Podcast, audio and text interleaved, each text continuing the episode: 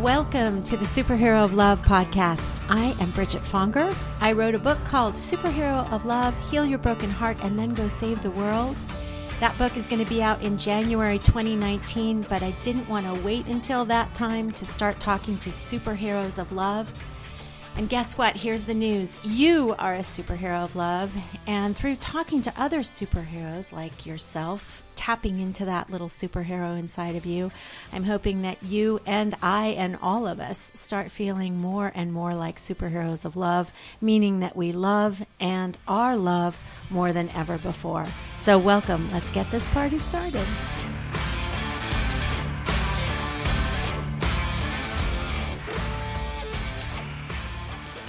Welcome, superheroes. Today we are speaking with Deborah Poneman. And Deborah is speaking from Northern California, and I am sitting in Southern California. And we are joining right now magically via the interwebs um, to have this magical conversation. And the reason why I'm so excited to talk to Deborah is that she is a mighty superhero of love. She has been in the business of helping people transform their hearts and lives since the 70s when she started doing spiritual work, which we're, we're going to hear more about the work that she's done in her life. And very soon thereafter, she started taking that work out into the world and making a difference. You may have heard of her Yes to Success seminars that she's been doing since the 80s. Um, and now she is doing a very exciting venture, The New Success, a Revolution, which you'll hear more about.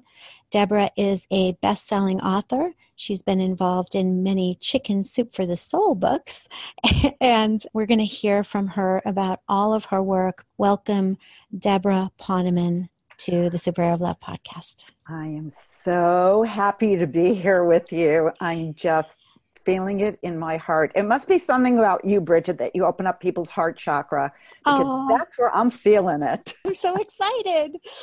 So, we have we have a lot of friends in common. I'm just so blown away that we are finally together. And many of those friends are m- my friends who have brought the world of transcendental meditation into my life. I don't do TM meditation, I do other meditations, but I have not i mentioned t- transcendental meditation as an option for people in my book and i haven't had anybody on the podcast yet actually to tell us about that journey. And I know that that journey has has gone from TM specific to other things for you, but I would love to hear about your journey as a meditator. One of my favorite subjects. So, yes, um, in the 70s. So, obviously, I started out meditating before I was born. No, actually. in, in utero meditation. In utero. But actually, I started meditating, um, yes, in the uh, very early 70s. And I was a child prodigy. And shortly thereafter, I became a teacher of transcendental meditation. And what I find fa- fascinating about my very own story is that in the early 70s, I used to go on these transcendental meditation teacher training courses and advanced teacher training courses where we would spend eight to 10 hours a day meditating for months at a time. And we would be in silence for weeks at a time. And that doesn't mean just silence for an hour a day. It meant 24 hours a day, week after week after week after week. We never spoke. We just did our meditation and, mm. and spent time with Maharishi. And I look back on those days and I think, really? I mean, I can't be silent for 10 minutes at a time. but anyway, those are different times, and there is a different energy in the world. And research showed that if we meditated together in large groups, we created an effect of silence that counteracted the noise going on in the world. In the 60s, we protested the war in Vietnam, and in the 70s, we tried a different tactic, which was to meditate and to be in silence in large groups to counteract the hate, to counteract the destruction. So that was why I led that life at that time is because it was the way I felt that I could contribute to the world while, of course, contributing to my own um, life. And I did uh, also teach. I was a full time teacher, transcendental meditation, and um, I taught. I don't know. I, I stopped counting after about the thousandth person, wow. but and I love TM, and I think it's a fabulous practice. And as you said i've, I've gone on and and um, uh, now what i do is i recommend that people either start tm or learn meditation through the art of living foundation which is another organization that teaches a very similar type of meditation. But i really do believe that any kind of ancient meditation, not something that somebody just thought up last week and now teaches at the YMCA, but a technique like TM or a technique like the art of living teaches, those are the t- tried and true uh-huh. techniques that have been around for thousands and thousands and thousands of years that have withstood the test of time. I believe that at this time in our lives, when again, there is so much noise going on on the outside, we need to have a tried and true meditation that has been scientifically proven to create silence on the inside so that we can not only in our own lives but for the planet counteract that noise mm. and that's why i'm so committed to my meditation i heard the story of of the tm meditators in washington d.c meditating mm. and that can, can, you talk about that i love that the, yeah. where the where cri- the crime rate went visibly down, correct? Yes, I was actually there. Oh, wow. We actually did um, that. I don't know, was it 1978? Something like that. It was a long time ago. And what was discovered by the scientific research is that if the square root of 1% of a population, and in this case it was the square root of 1% of the population of the US, if that number of people came together and did this meditation, that really does stir the silence, does stir that absolute infinite field of peace that underlies all of creation. Um, if we do come together in a group that it would have an effect on the crime rate, which in fact did go down, on the accident rate, which in fact did go down. The stock market went up. So all of the positive indicators uh, went up, all of the negative indicators um, were reduced. And then we actually had groups that would go to places like Israel and, and um, places where there was conflict in the Mid East, and same thing, groups of meditators. And there's been scientific research that's proven that these groups have had a positive impact. So we meditate for ourselves and for the world. Yeah, I, the the subtitle for the superhero of love book is "Heal Your Broken Heart and Then Go Save the World," and I really so. And I think that being still within ourselves and obviously healing our own hearts is is a key to that and meditation. I, I i mentioned meditation several times in the book. I like i can't more highly recommend it to anybody who hasn't meditated before. So um, thank you for that. I'm so glad we finally had somebody speak about it. Yay! Yeah. um, um, so now there was a time in your life when you were you had a TV show, you had all kinds of heavy duty, successful, amazing corporate America kick ass stuff going on, and you gave it all up. Can you tell us about that time in your life? Yes, I'll just give you a little bit of background. So, I was teaching meditation full time. We started in university, Maharishi International University in Fairfield, Iowa. I was the director of admissions. I was in the first graduating class in 1977. And then I woke up one morning and I realized that woman does not live by mantra alone. and I realized that, you know, I was pushing 30 and I thought, you know what? I should probably have things like health insurance and car insurance, or maybe even a car to insure. And I thought, okay, what do people do to make money? They sell investments. Where do people do it? They do it in LA. So I left uh, Fairfield, Iowa, which is where I was living, and I found a, a, company to work for, and I started selling investments, and I was a dismal failure. Um, and wow. so wasn't me selling investment. But you know, you've heard the expression, "We make plans and God laughs." Mm-hmm. Now, I went to LA to make money, but God had some other plan in store for me because one day uh, somebody said to me, Hey, you want to go to a money seminar. I said, sure. I thought it was going to be to help me be better at selling investments, but I got there and it was a new age crowd. And the guy who was speaking, this was 1981, was talking about the law of attraction and about how our mind creates our reality and about how we're like tuning forks. And if we talk about how broke we are all the time and, and how every time we touch an investment, it goes south and that we vibrate with that. And then we attract more going south investments into our lives. And even if what's going on in our lives doesn't look like it's positive, let's say in the, in the financial world, if we say positive, if we have positive thoughts of expectation, like, well, might not look great right now, but I know that my wealth is on its way. I know that I deserve wealth flowing to me. We start vibrating with that.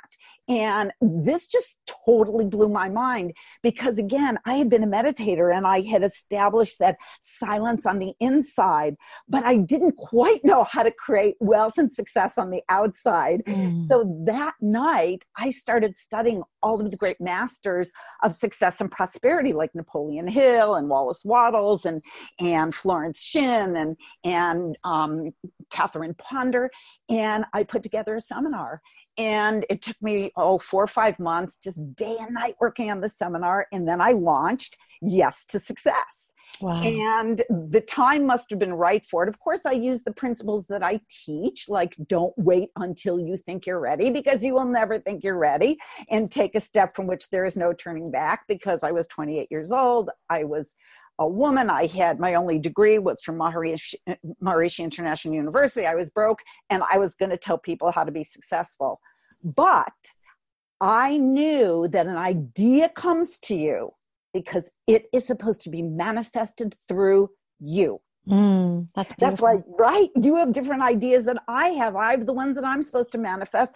It's the creator can't come down and start a podcast called the superhero of love. Mm-hmm. so the creator whispers into your ear start a podcast superhero of love right? Right. But if you don't act on that because i believe that the creator needs that thing manifested in the world at the time that the whisper comes to you to make this world work. And if you don't do it the creator's going to have to go whisper it to somebody else. And the creator said to me, Hey, create this seminar where you teach people the energetic principles of creating success and prosperity. And I did. And even though um, uh, the discouragement committee because I tell people don't tell anybody your idea until you have taken many steps to manifest it because the discouragement committee is going to show up and say, Oh, there's so many podcasts. Come on, Bridget. What are you thinking? Right? That's hilarious. Absolutely, yes. Right, but if you've already taken so many steps that that the dis- discouragement committee can't crush that seed, mm-hmm. as long as you've planted it and kept it inside, and it has grown to be a strong plant, then it's like, oops, did it already. And I had already put up the posters for my first presentation. Deborah Olson, that was my name at the time. Deborah Olson to give a presentation on saying yes to success. And because I'd already put up the posters, that would that's what we did in 1980. We advertised by posters. When the discouragement committee told me that nobody's going to believe an idea like your mind creates your reality, oops, I'd already put up the posters. So, and then, right? So fantastic. Yeah. So I walked in and there was standing room only. And oh my God. And that was the beginning of my career. And within a few short years, my seminars were being taught by reps on um, four continents and seven countries. And that's decades before the internet. That was snail mail and phones with curly cords. Yeah. And some of today's most renowned transformational leaders, stars of the secret, were my students back in the 80s. Oh my God. And as you say, um, I gave it all up. Yeah. And um, at the height of my success. So you want to know why? Yes, please, please, please, please. Well, no tragedy befell me. I didn't like figure out I was an imposter or something like that. No. Actually, what happened was that I was about to have my own TV talk show. I didn't have it yet. I was in negotiations with a with a, a producer, and I my Yes to Success book was in the hands of a major New York publisher, and I gave birth to my daughter. And, oh. And that's what happened. I took one look at her and hey, you know what? I, I taught people that you have to follow your heart. Yeah. And if my heart, I mean, I didn't want to leave this child to go to the bathroom, let alone to go tape a TV show every morning or right. go on a book tour. Right. And I thought if I'm going to be true to myself, because you know what, Bridget, you you know this, people have authenticity meters. And you know who's standing up and telling you to do stuff when they're not doing it yourself themselves. Yeah. And yeah. I did not want to be one of those people. Yeah. I told people to follow their hearts, and my heart was with that little girl. Oh, and gosh. I gave it all up. And and I remember I was supposed to do a tour of Southeast Asia, and the guy from Singapore, the promoter, called me. Said, oh, I heard you had the baby. Let's get it on the books. And I said to him, you know what? You're going to have to call me back in 18 years. He's still my friend. He still remembers. And it turned into 21 years after my son is born. So oh, um, I did. And you know what? And here's here's the thing about being a superhero of love. And I do my best, but people asked me when I gave it all up, people said, Have you gone out of your mind? Wow, yeah. And I said, Absolutely. Right out of my mind and right into my heart. Oh, that's so great. What a but, great, what a great phrase. And, and it's true gonna, because you know, you know better than anybody. The mind sees what why it's not going to work. The mind sees why you and I are not alike. The mind sees why you and I have to be enemies. The mind sees what's going to go wrong. The mind sees why I'm right and you're wrong but mm-hmm. the heart just loves and the heart sees how we're sisters the heart sees how we're connected to every person who's listening the heart sees how we can have a win-win and the heart sees that even if i give up this every opportunity that i had been working towards to be home with my little girl that eventually it was all going to work out fine if I followed my heart. I was just moved this week when Jeff Flake busted busted the move that he did, and his friend, the Democrat, who's oh Coons, right? Coons. Mm-hmm. Was talking about it, and he was moved to tears even talking about it. And when they talk, I've seen them each talk about each other, and they're on diametrically opposed political trenches and, and, yet they have such love in their hearts for each other and that was one of the moving things wasn't it about mccain's funeral too? It's like uh, it was just people loved that man like truly felt love in their hearts for that man. Um, it's i love thank you for saying that. It's it's such a great it's such an important thing to remember now. But luckily we have some we have some politicians that actually are modeling that behavior you know like, like they are going into their hearts. And those two the two women in the elevator right who like shook flake's heart right. grabbed they grabbed his heart and pulled it out of his chest and said look at this. I, but you know what? See that's the point. The point is is that um, underneath all those layers and layers and layers of hurt and fear there is love and it's, it's sometimes it's hard to see but there is that spark of love and if we can only touch that spark of love and and you could see in jeff flake that he was touched that that spark of love got ignited. So there is hope and that's we can't give in to despair. We have to know that there is that spark of hope and that spark of love inside of. It's interesting that you went from yes to success into your heart. And now so is this new venture coming out? I'm assuming this was born out of your heart because so you raised your kids and that well tell tell tell, tell us about what your heart was doing during those times during those years.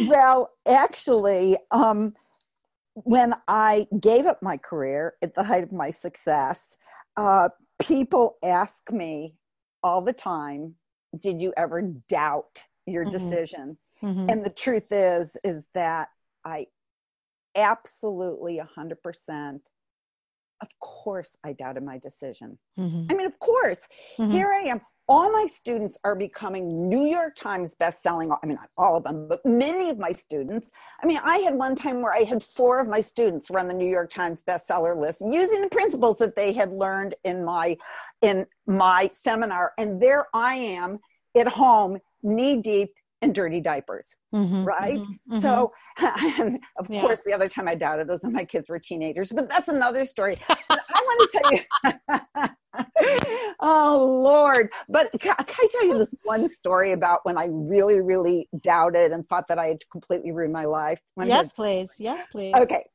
So, um, Wait, this and this is such a great. I just want to contextualize this as you leap into your heart, and this is the kind of shit that's going to come up and challenge you when you leap into your heart. But don't let it stop you from leaping into your heart. Okay, continue.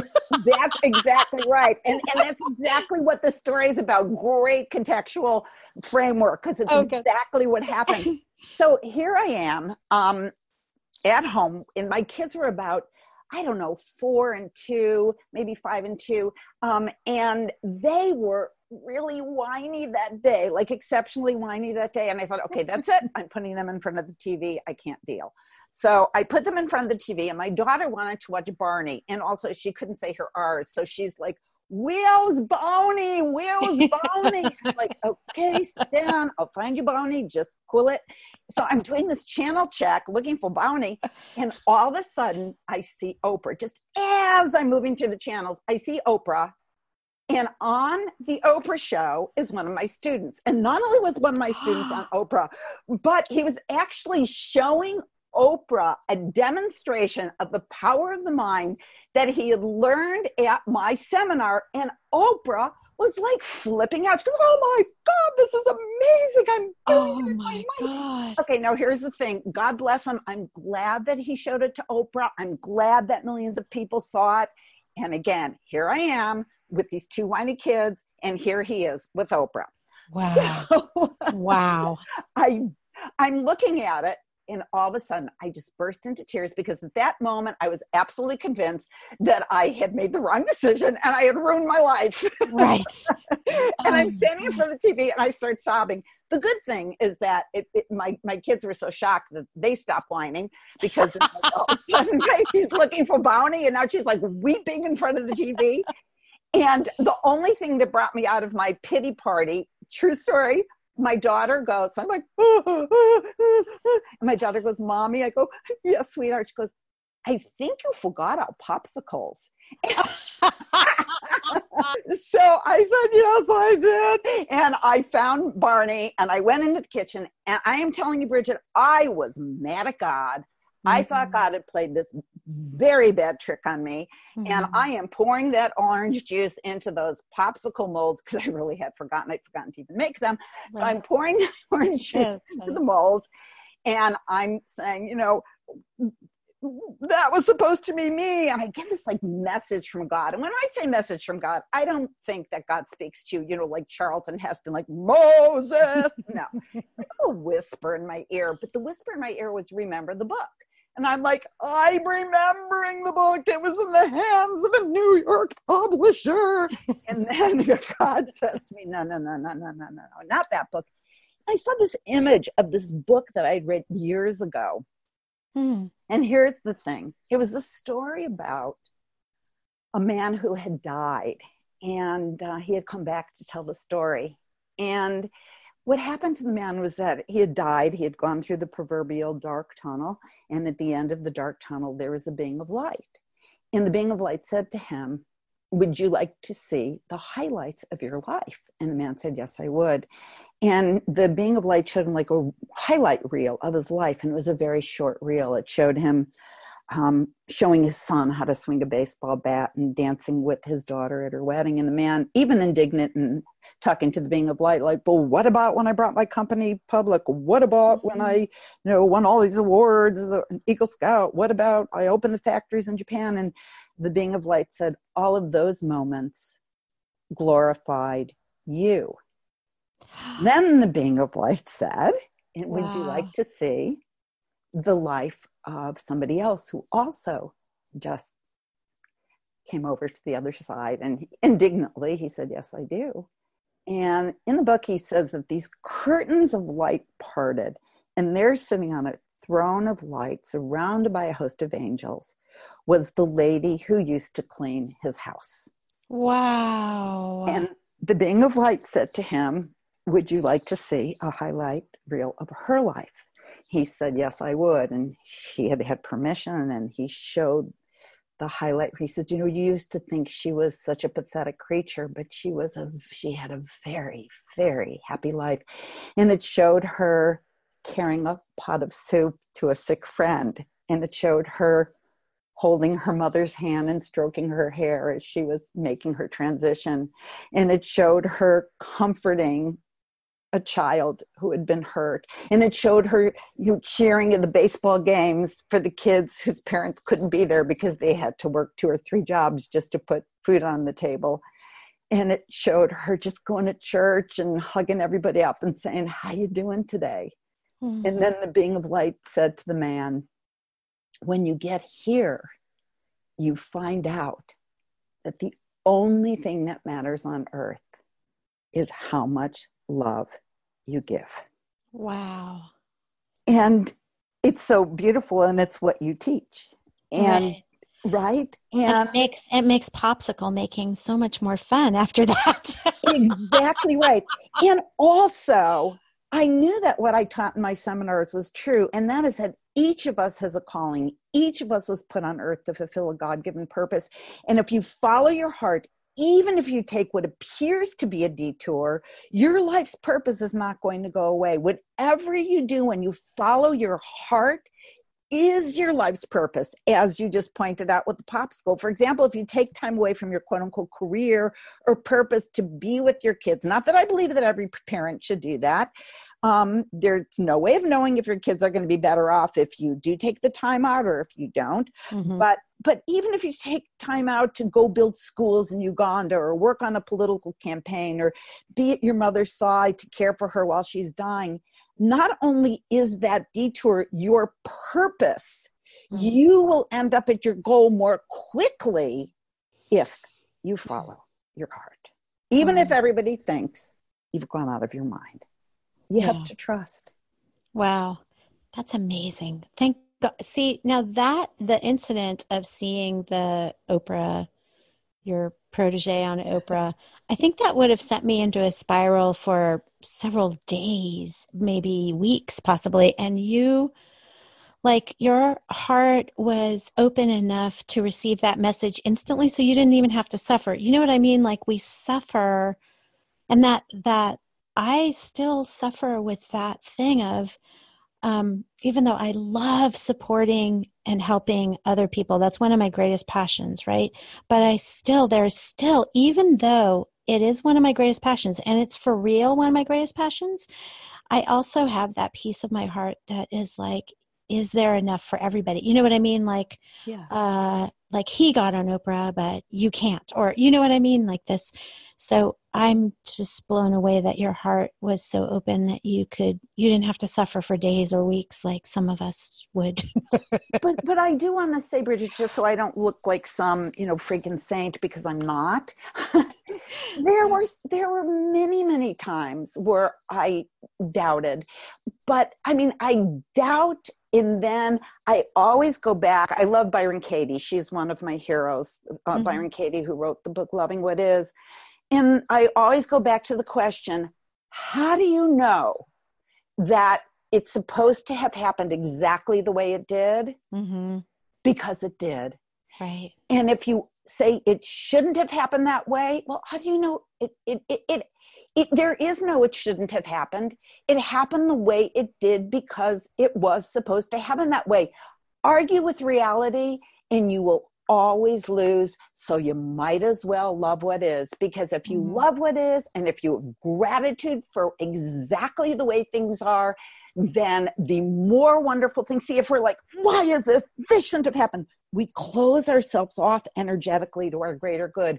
But if we say, thank you, God, even when it's painful, thank you, God, for that person being on Oprah and not me, thank you, then mm. we open ourselves up energetically for the good that is always inherent in everything because we live in a benevolent universe. And that doesn't mean we don't have to rage. You can get your plastic baseball bat and pound it on that pillow and say, Why did you do that to me? And then say, when it's all the rage is gone, thank you, God. Because the truth is, it's always leading you. You know, when you ask God for something, God or the creator, and that's the God of your understanding, is only going to give you three answers yes, not yet, or I love you too much to give you that. There's something oh. better on its way. Oh, that's cool. Um, the teacher that that Deb and I share, dear listener, is uh, is Master John Douglas. And one of the things that Master John Douglas says that gives me so much comfort is, that is aligned with what you just said is, if you knew what I knew, you wouldn't worry about anything. I love how he says that. Uh. When, when I'm in the middle of like everything, like I the the thwarted, thwarted, thwarted days, like like t- today leading up to this, you know, this lovely interview. This is such a respite. Um, uh, uh, I was thwarted all day and, and I had to cling to that like a vine in the jungle today. Like if you knew what I knew, you would not be even this. Yes, even this, Bridget, this you would not worry about. yes. And you know, um, the other thing that he says, which I love, is that we are we're so often faced with choices. Like should i stay on with my kids? Should i continue my career? Should i do mm-hmm. this? And one of my favorite quotes from master john douglas is whenever you have a choice to make choose whatever gets you to god. Mm, that's beautiful. Yeah.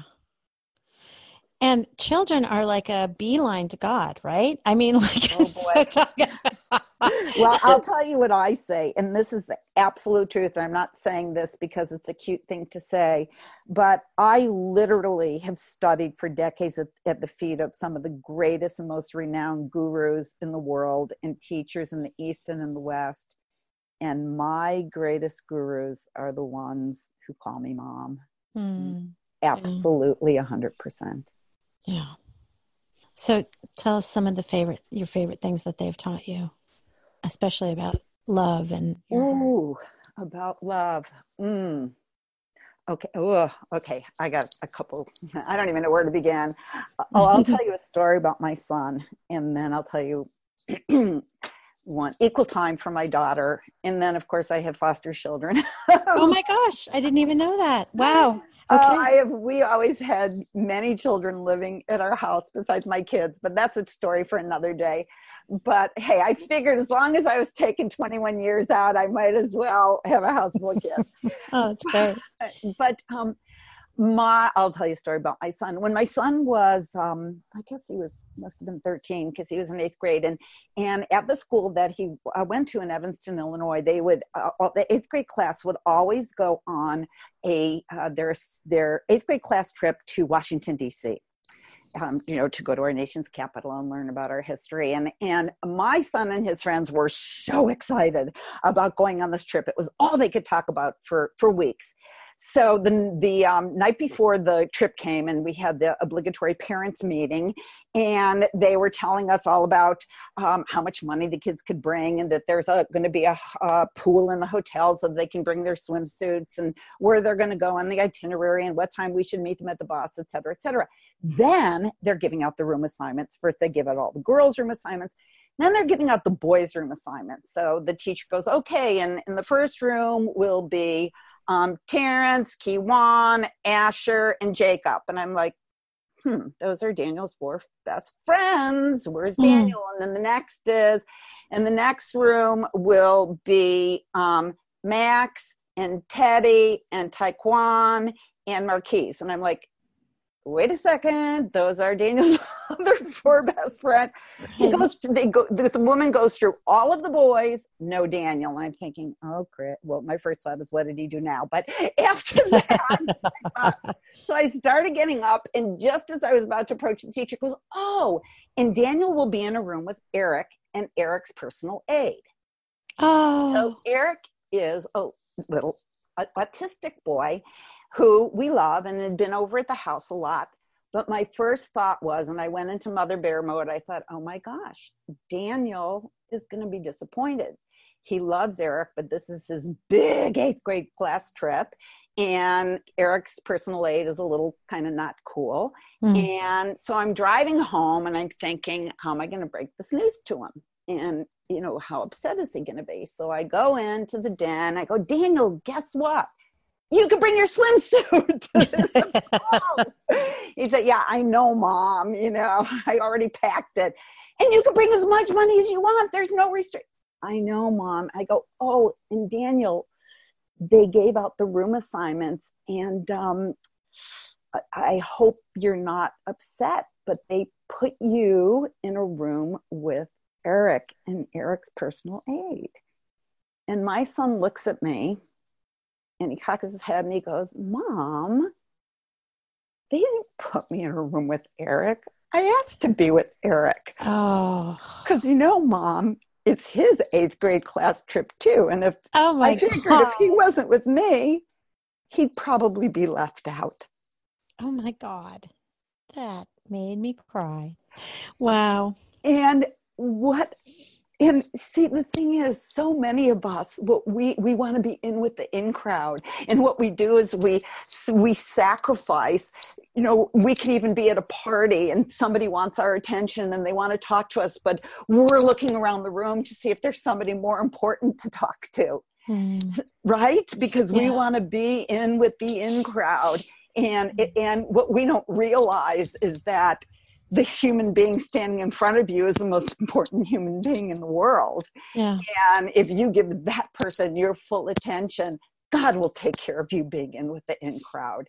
It's all a matter of trust. And my son, it's so interesting because that's who he is and that's who he's always been. And just by the way, our kids watch us. It's like, you know, what you say what your actions speak so loud i can't hear what you're saying mm-hmm, these mm-hmm. kids are so deep they see exactly what you're doing and if you are contradicting in your actions they are the first ones to notice they might be benevolent and not say it to you they see it mm-hmm. and and the thing is is that my son has always been that way. And just i mean of course i want to brag about him. There'd be basketball games and all the kids would go together and he would always bring one of the kids from best buddies which is a group with kids with special needs. He didn't do it because it looked impressive he did it because that's just who he is mm-hmm. and um, i don't know if you know this about my son but when he was 15 he um, started a nonprofit where mm. he would go and he would make films of uh, basketball players, high school basketball players, and to and he would send them off to college coaches. And then when he was 16, he started wow. a um, uh, he started putting on showcases for kids who couldn't afford to be in showcases and be wow. coaches. Wow! And now he's 26 and he has um, raised over 70 million dollars in scholarship money for kids in the hood in Chicago. Oh my God! That is extraordinary. What's the name of his organization? Tell us so that. The Shot in the Dark Foundation. Fantastic. Wow. I did not know that about your son. That is extraordinary. He is one moving human. Okay, you need to give equal time to your equally moving human daughter. and she is. I could tell you so many.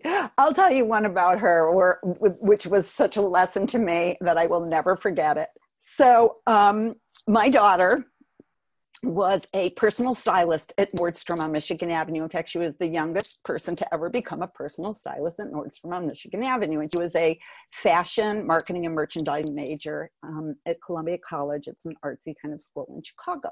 So one day my daughter says to me, Mom, you know, I know that you're embarrassed that um, I'm just a personal stylist. I said, What are you talking about? And she said, Yeah, I could tell how when you tell your friends what I do, you uh, almost apologize at apologize because you you wish that I was doing like Teach America or I was saving AIDS babies in Africa or I was teaching meditation. Um, and I said, No, Deanna, no, honey, I'm so proud of what you do. And she said, Okay, well, you can delude yourself, but. Um, and she said, But I know you're not, but I want to tell you something, mom. And I said, What? She said, When I bring somebody into my room to style them, and they, in their entire life, thought that they were unattractive or even ugly, and I find the perfect clothes for them and the perfect jewelry. And I hold up their hair and they turn around and they look in the mirror and they see how beautiful they are for the first time in their lives. mm. I change just as many lives as you do. Wow. That's beautiful. Yeah. And that was a moment because the truth is, I did apologize for it. Mm. And I've told that story a lot, and I can't tell you how many people, when I'm giving speeches to big groups, they come up to me and they say, You know, I have one daughter who's a lawyer, and my son is a doctor, and I have another daughter who's a hairstylist. And I always made excuses for it. Mm. And I am so proud now that my daughter is a hairstylist. And I am going to tell her that with absolute honesty, and you have just changed my life. Yeah, that's beautiful. Thank you for that. That's a good one. Speaking of teaching and sharing your wisdom, you're back out in the seminar world. So tell us about this new venture. okay. Of cracking hearts open. okay. Well, um, so I'll tell you why I came back. It was uh, it's actually a very very funny story. I was my kids were like 18 and 21 and I was still reading them Harry Potter to bed at night. No, I wasn't.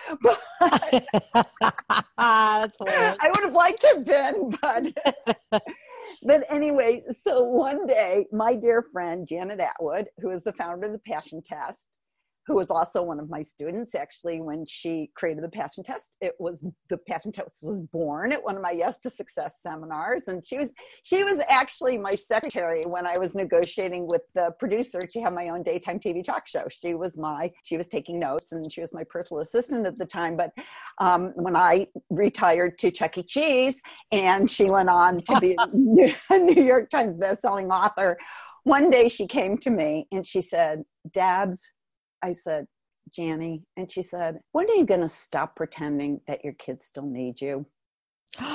oh my gosh.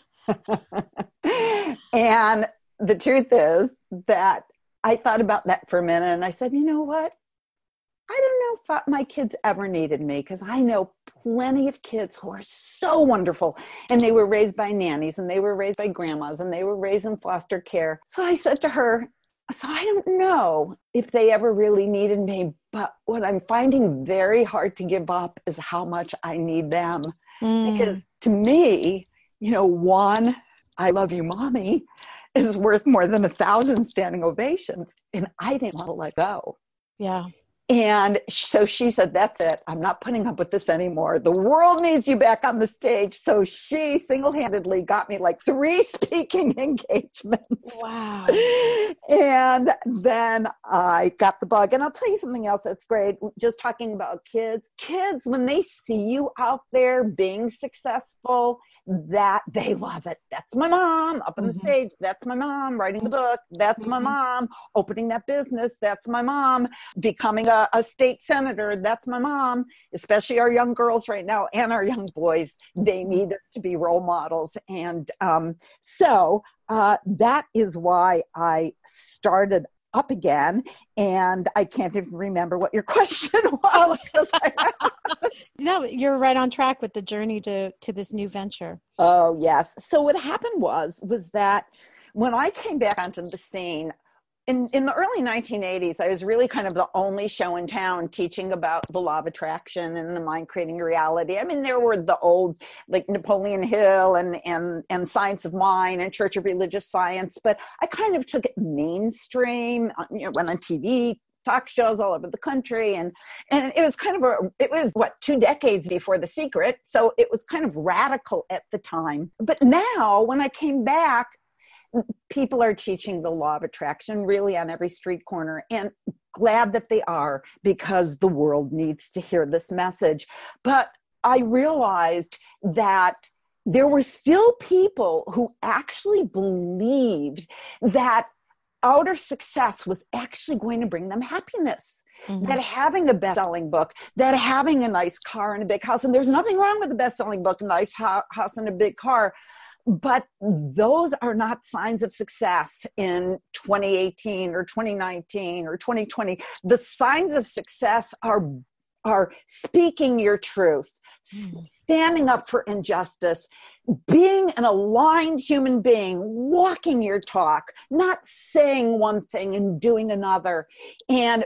being the teacher who lives the teaching. And what I realized is that there are enough people teaching what I used to teach and yes to success. And so now, what I'm doing now with the new success, a revolution, is that I want to redefine what it means to be successful. Because let me tell you i have so many friends who have achieved material success and it ain't what it's cracked up to be. I know that you talked, I think it was with Reverend Ed on one of your wonderful podcasts about um, Anthony Bourdain and all of mm-hmm. Dean Kate Spade and people like that who have it all. And what do they do? They take their lives because they realize it doesn't really make them any happier.